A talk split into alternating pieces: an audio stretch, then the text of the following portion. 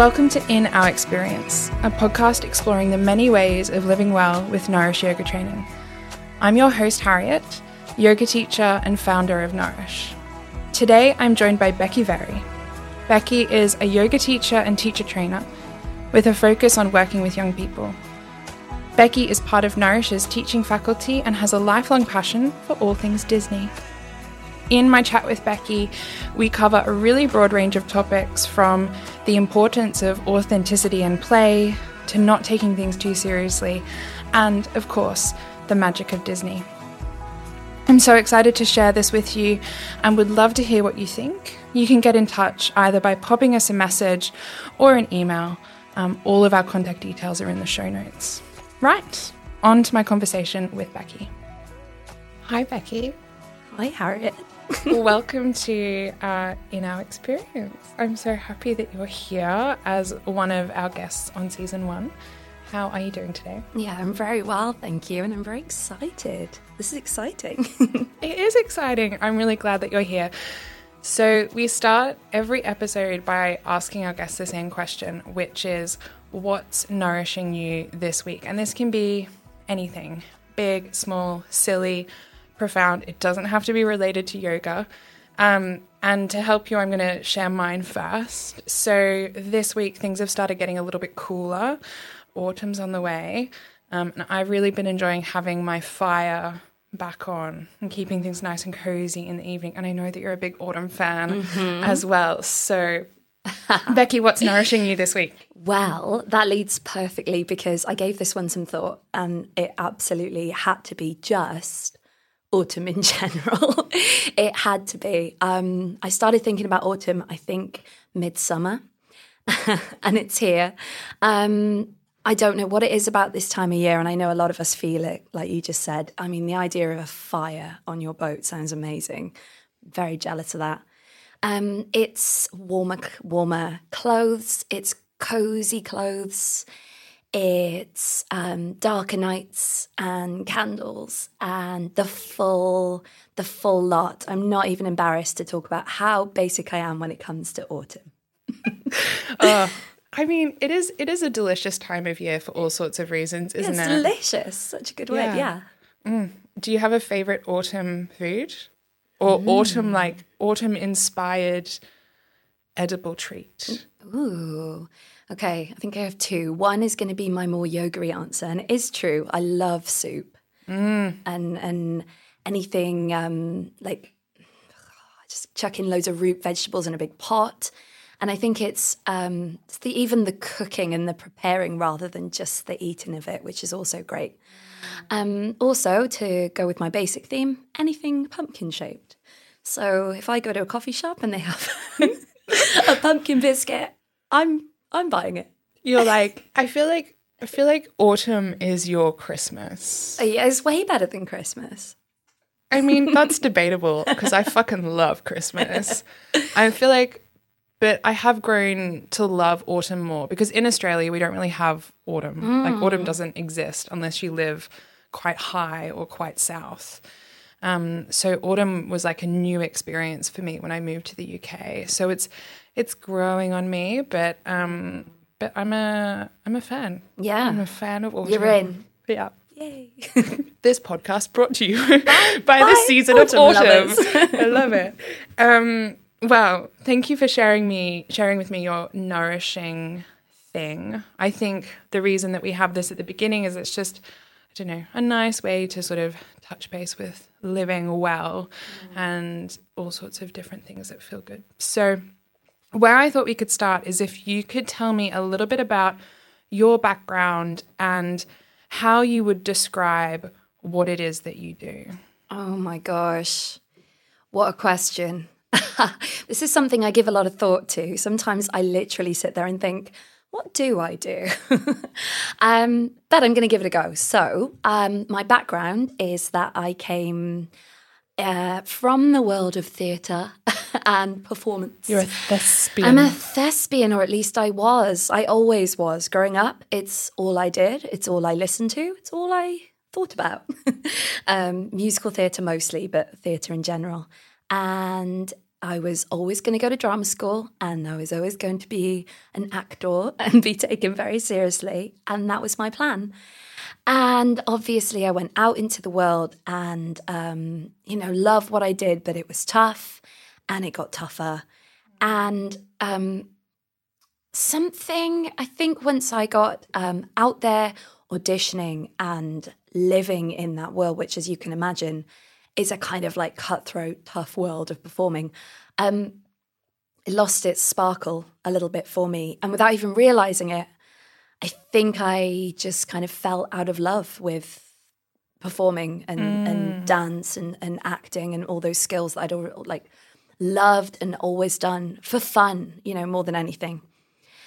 And around the same time, I started going to a yoga class. In fact, very specifically, a hot yoga class. Oh, wow.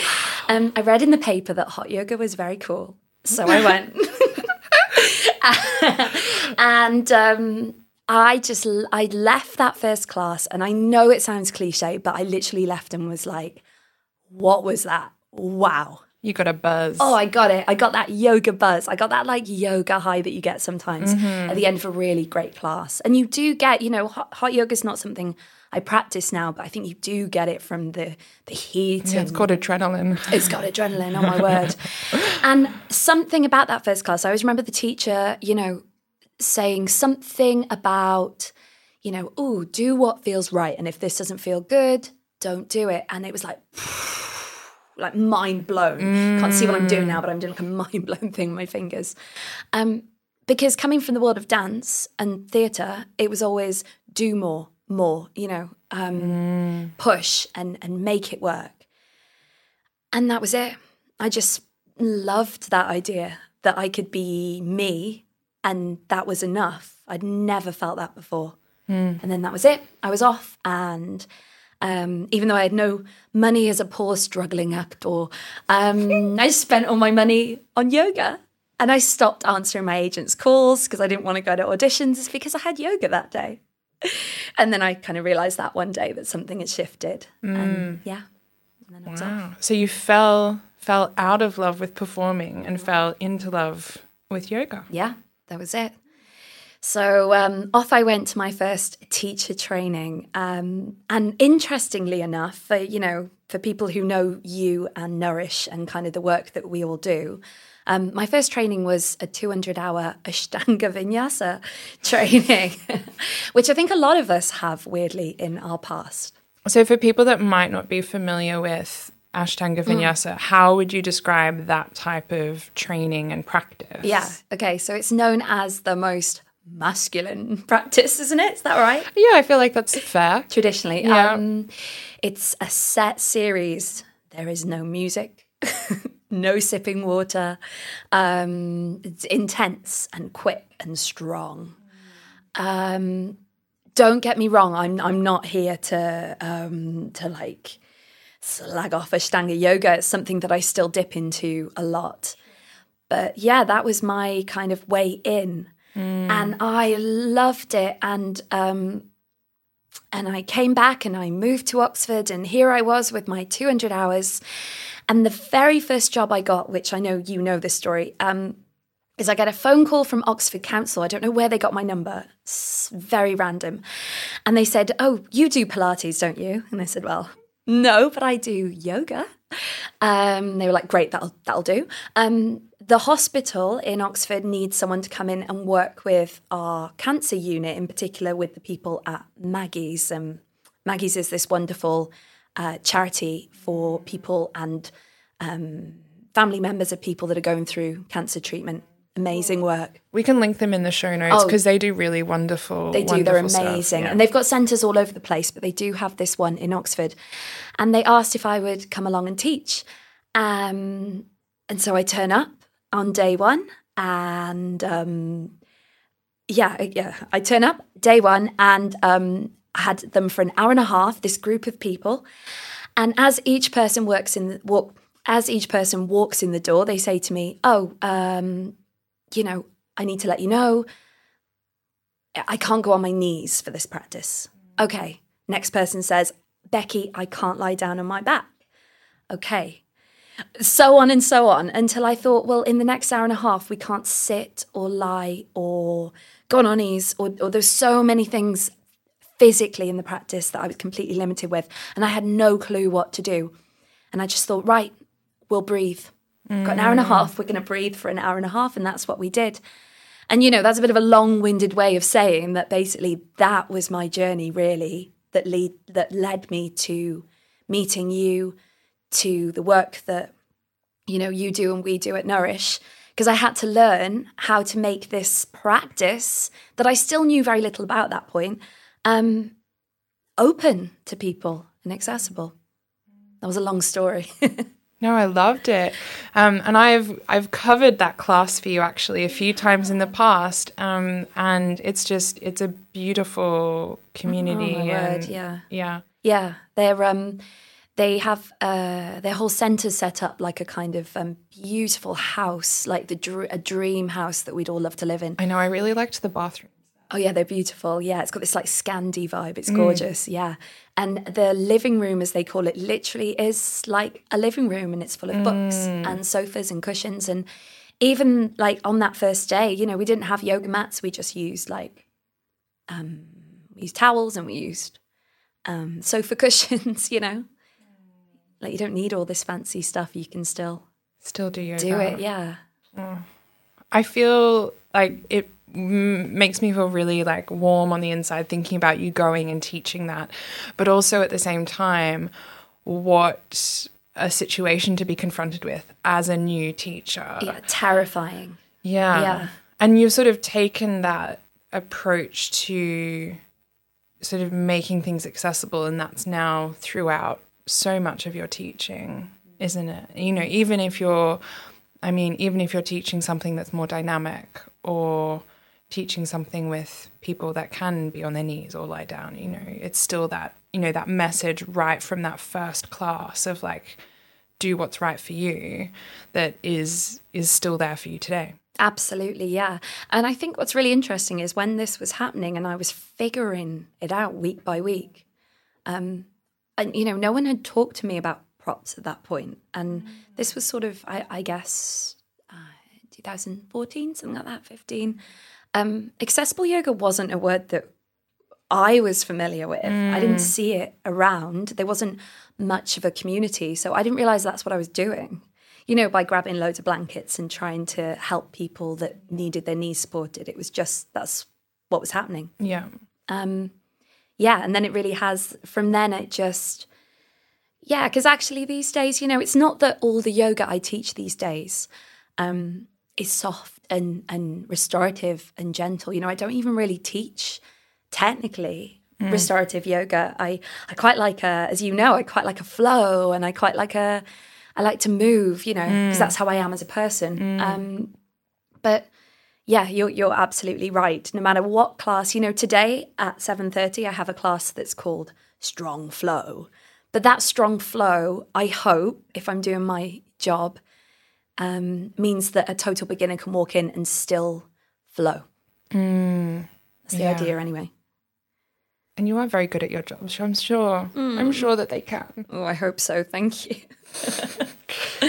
um, so I think I think what I'm hearing there is that there are some key key values that sort of thread through, you know, whether it's something dynamic or something um, for cancer patients or whatever. Mm. There are some key values that really drive you. So if you had to like pin them down, mm. what would your what would those values be? Like, what would you name them? Mm, this is a good one. I was giving this some thought. Um, a lot of it, I think, comes back to, and I think this is something I'm seeing like a lot more of. People talk about and people write about this idea of authenticity. Mm. Um, being able to walk into that space as a teacher or a facilitator or whatever it is your job is that day. Um, and just being able to bring yourself into the room. Um, I don't know how many other teachers have felt this way or still do. Um, but there is certainly this pressure in the yoga world, I think, to be a certain way. Um, not just, I think a lot of it is appearance based. Um, you know, something I felt very early on was that perhaps it, when people looked at me, they didn't, but I didn't necessarily look like a yoga teacher. I still don't look like a yoga yeah, teacher. What, what even is that? What does that mean? If you're teaching yoga, you're a yoga teacher. Exactly. But um, of course, but but that was that that still existed in my head. That thought, you know, and even down to the point of, you know, am I supposed to have a green juice in the morning? Am I supposed to be vegan? Am I, etc. etc. Etc. Am I supposed to talk in a really floaty voice? And and I think as time's gone on and, and I've really kind of learnt a little bit more of how to be myself. It's really I find that very scary. I don't know if that's just me.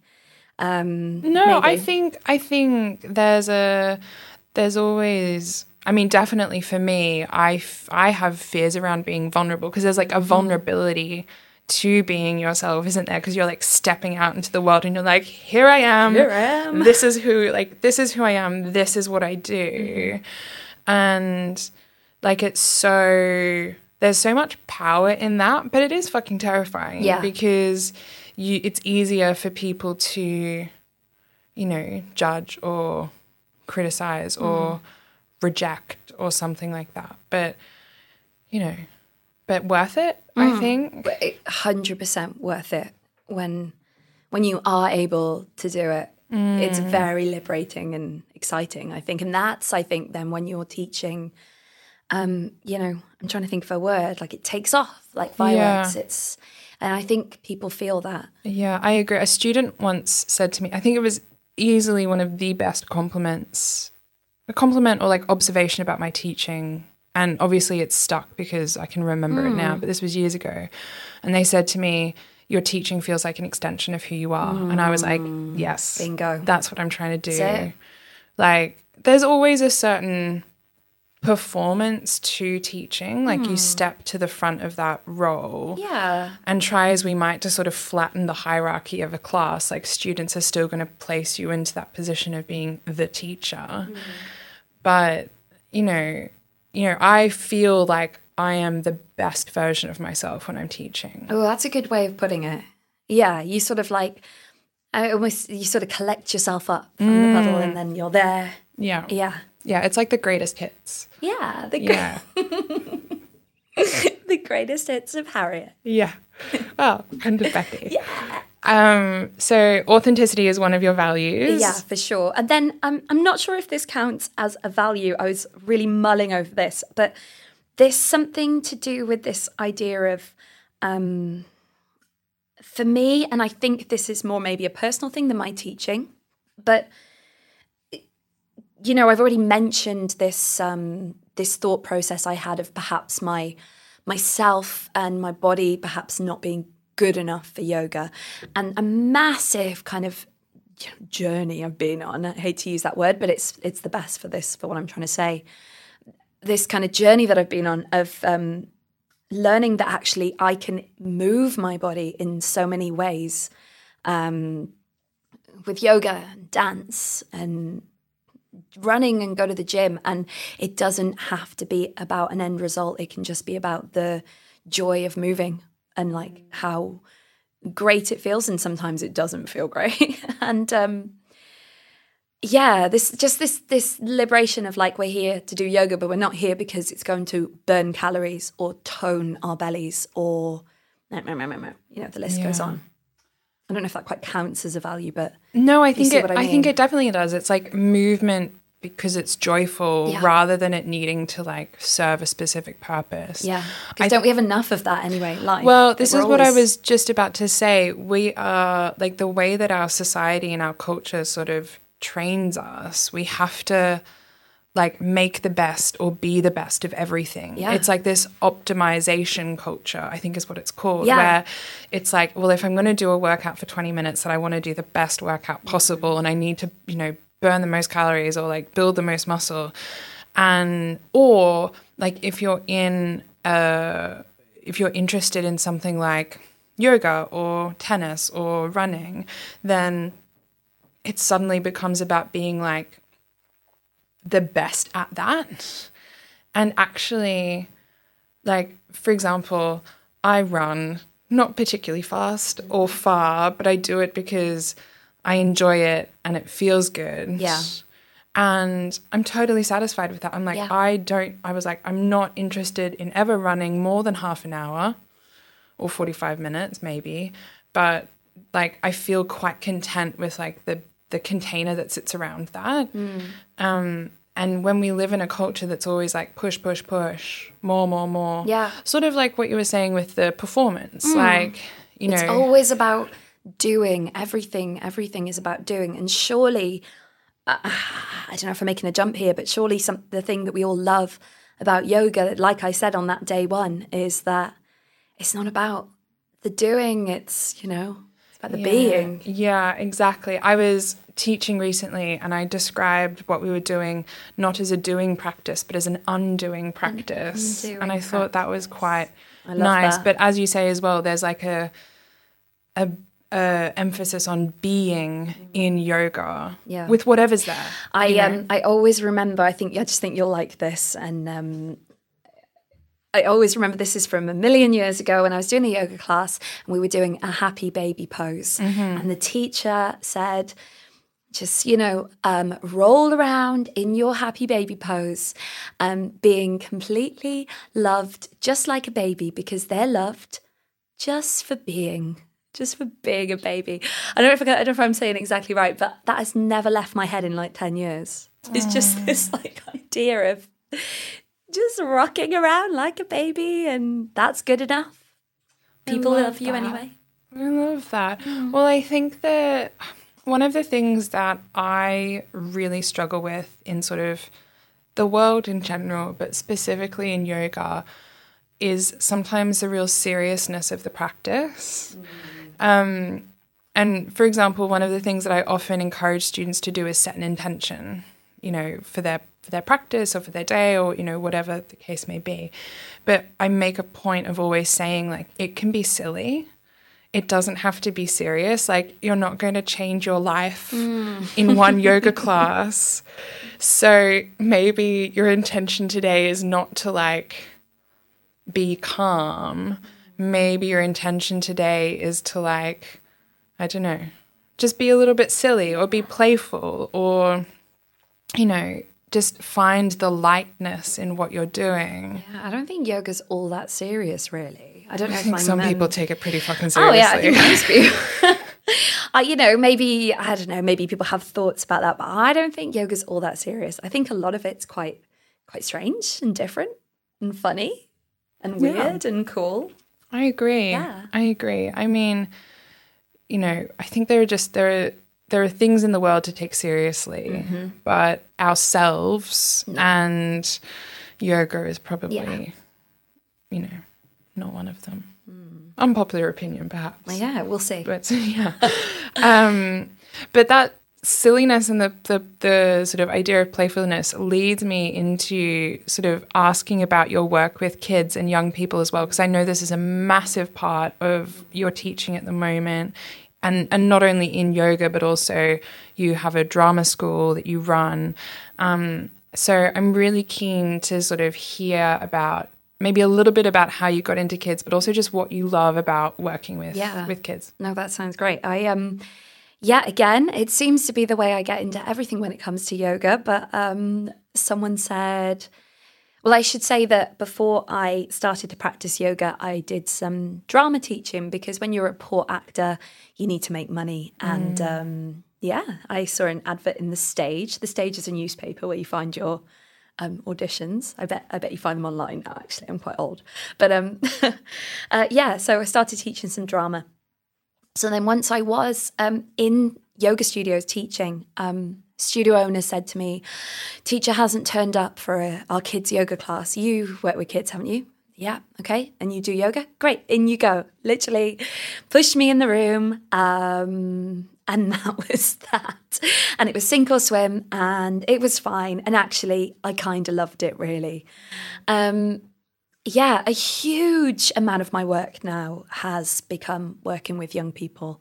Um, I work in schools again that was that that came from people reaching out to me and saying you know our schools have um, certain things going on within their culture maybe a lot of students are feeling stressed, anxious, maybe behavioral problems, maybe not, you know, all kinds of things. Um, you know, can you come in and, and work with young people? And at that point, I hadn't done any kids' yoga training. It was just me and like a bag of props and some music and just kind of figuring it out, um, which I think is the best training on the job. You know, you need you need to do your training. I'm a big, obviously, a big advocate for that. But then you also need to get out there. It's what I always say to our students who are training. You know, get out there and teach. Um, yeah, um, I I love kids yoga, and um, you know what I find that I sometimes am hitting against all the time is that I think a lot of yoga teachers and trainees like to think kids yoga is like a branch or like a side thing or maybe not even no they don't even put it at the side they put it like under mm. so like so, like, to be a yoga teacher is this thing that's sacred and wonderful, but to be a kid's yoga teacher, well, it's got nothing to do with anything really. Oh, the snobbery of the, yoga world the yoga snobbery, world. yeah, and I and I see and I hear it all the time, and I'm a firm believer in just the importance and just how brilliant kids yoga is. I wish I wish we could all just get in a room as a group of adults and just do some of these games and exercises and partner poses because you just end up laughing your heads off. Yeah. Well, you have done this in the past yeah. with our sort of adult 200 hour trainees where you've yeah. come in and you've you've instead of a morning practice of I don't know, you know, sun salutations, you've like, "Oh, today's kid yoga day," and you've got them picking up pom-poms with yeah, their toes. Absolutely. Which um, isn't my exercise. I did absolutely steal that from lovely Lily, um, who was one of the Shout out to Lily. We love Shout you. out to Lily who's wonderful. I should say that. But yes, um, yeah, chuck a bag of pom poms on the ground and say, right, you've got one minute to pick them all up with your feet. It's mindful, it tickles you between the toes, it feels good, even as an adult. Um, yeah, I've had them, um, you know, barking like a dog, in down dog. It feels good. You know, we all walk around taking ourselves and our life so seriously. Like, how liberating um, to just be silly. And that's what I get to do every day. I literally spend all day being quite silly with with tiny people, with tiny humans. I have so much respect for that. I love kids. Mm. I've taught kids yoga a few times and I'm like, oh, not for me. Not for you. and like I'm really fine with that. I'm like I can like like I know what yeah. my strengths are, but I'm so glad that there are teachers out there like you, particularly teaching kids yoga, mm. who sort of have um, not only great skills at sharing yoga with young people, but I think you also, you know, you've got that broader lens of like what's going on in the world and where does maybe this practice fit within what's going on for these kids as well. Mm-hmm. Um, I think that's really important. Yeah, it's it's amazing. And actually, what we were talking about before, this idea of it being a real kind of doing world we have to achieve, I think kids have that the most in my mm, opinion. That's interesting. And they're at school all day. School is about achievement, whether it's, you know, whether it's their maths and their literature, um, or whether it's playing sport, or whether it's after school dance, or whether it's, uh, I don't know, what else do kids do? Kids do everything, don't they? Swimming and homework.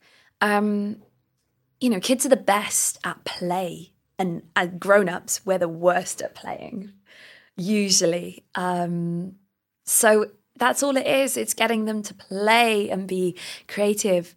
You know, so many times um, I'll use my I'll use my uh, lovely husband as a as a example of this. I'm sure he won't mind. But um, one of the my favorite games in the world is asking my husband Will. Like I'll say, you know, if you're a vegetable. can imagine this on like a Tuesday night. He just wants to watch the telly. But I'm like, if you're a vegetable, what vegetable would you be? And he'll just be like, oh, I don't know. That's my Will voice, by the way. Um, I don't know. And it's like his brain is breaking. Um, and and and he's just one example. Like when we do the trainings with the people on the course, the trainees, you know, often that's the kind of response I get because we're all so worried about getting the right answer. Mm. You know, what mm. vegetable are we? um, kids are really good at it. They'll just be like, I'm a carrot. Mm. Great. No rhyme or reason because it doesn't matter. There's no wrong answer. I love that. Asking people what, you know, fruit or vegetable mm. they are is actually one of my favorite ice-breaking questions. Amazing. When I'm meeting a new group because I'll I'll say to them, "What um, what vegetable are you and also why. And my favorite part is hearing people like psychoanalyze themselves Brilliant. and the vegetable.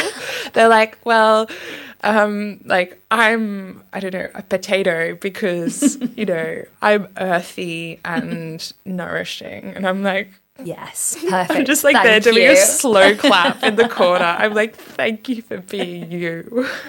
That's actually a great idea.